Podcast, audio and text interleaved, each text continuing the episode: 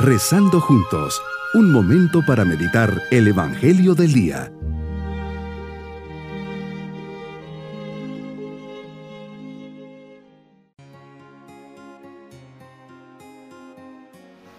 Me alegra poder dirigirles ese saludo este día 16 de septiembre, memoria de los santos mártires Cornelio Papa y Cipriano Obispo.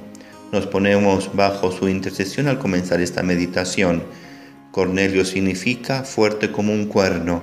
Fue ordenado obispo de la iglesia de Roma el año 251. Se opuso al cisma de los novacianos y con la ayuda de Cipriano pudo reafirmar su autoridad.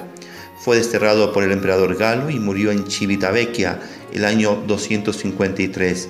Su cuerpo fue trasladado a Roma y sepultado en el cementerio de San Calixto. San Cipriano nació en Cartago hacia el año 210 de familia pagana. Fue ordenado sacerdote y el año 249 fue elegido obispo de su ciudad. Un escritor de ese tiempo dejó este relato de la bondad y venerabilidad de Cipriano. Era majestuoso y venerable, inspiraba confianza a primera vista y nadie podía mirarle sin sentir veneración hacia él. Tenía una agradable mezcla de, alegría y venerabilidad, de manera que los que lo trataban no sabían qué hacer más, si quererlo o venerarlo, porque merecía el más grande respeto y el mayor amor. En la persecución de Decio, Cipriano, con gran prudencia, viendo que lo que primero buscaban era atacar a los jefes de la iglesia, huye y se esconde pero desde su escondite envía continuas cartas a los creyentes invitándolos a no abandonar la religión por nada en la vida. Los paganos recorren las calles de Cartago gritando, pedimos que Cipriano sea echado a los leones, pero no lo lograron encontrar para echarlo a las fieras. En tiempos muy difíciles gobernó sabiamente su iglesia con sus obras y sus escritos en la persecución de Valeriano, primero fue desterrado y más tarde sufrió el martirio el día 14 de septiembre del año 258. Meditemos en el Evangelio de San Lucas capítulo 6 versículos 43 al 49.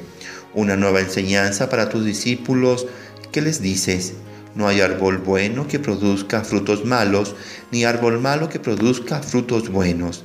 Cada árbol se conoce por sus frutos.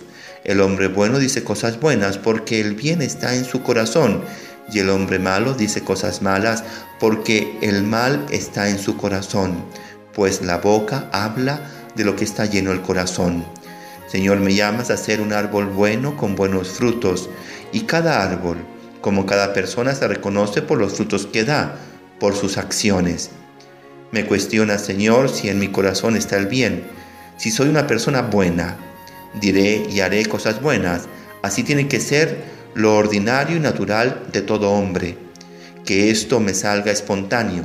Pero si como hombre digo y hago cosas malas, es porque mi corazón está mal, tal vez envenenado. Me enseñas que lo llevo todo en el corazón y todo eso saldrá por la boca que tengo en mi corazón. Señor, me puedo preguntar diariamente, de qué estoy alimentando mi corazón y mi conciencia, qué estoy permitiendo que entre. Es algo que tenemos que tener cuidado, tal vez ya nos acostumbramos a dejar entrar muchas cosas malas, inconvenientes, frívolas, superficiales, imágenes, palabras, chistes, chismes y comentarios y ya no las considero como malas. ¿Cómo está mi conciencia? ¿Es delicada no permitir estas cosas o tal vez ya la soborné, y la he adormecido. Y hoy entra de todo, sin ningún tipo de filtro. Y aquí viene tu pregunta que nos hace ver la objetividad y el compromiso de nuestra vida. ¿Por qué me dicen Señor, Señor y no hacen yo lo que yo les digo?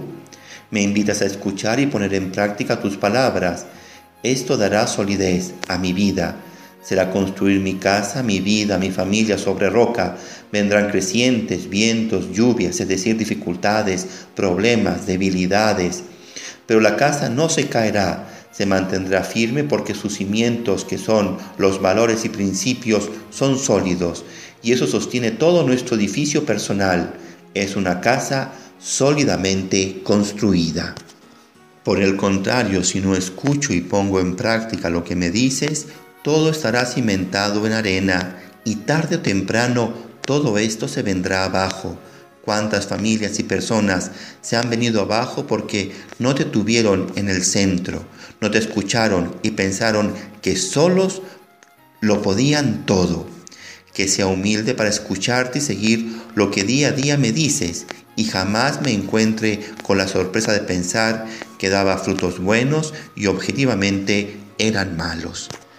Mi propósito en este día será cultivar solo las buenas cosas, los buenos pensamientos y las buenas imágenes. Al mismo tiempo cortar con todo lo malo que entra en mi corazón, lo ensucia y lo daña. Mis queridos niños, ¿a quién no le gusta comerse un rico y jugoso durazno o naranja?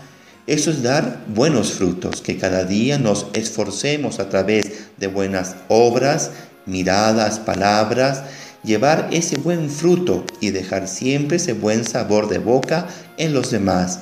Seré educado, no diré malas palabras, pediré perdón cuando me equivoque. Y nos vamos con la bendición del Señor. Y la bendición de Dios Todopoderoso, Padre, Hijo y Espíritu Santo, descienda sobre todos nosotros bonito día. Hemos rezado junto con el Padre Denis Doren, Legionario de Cristo.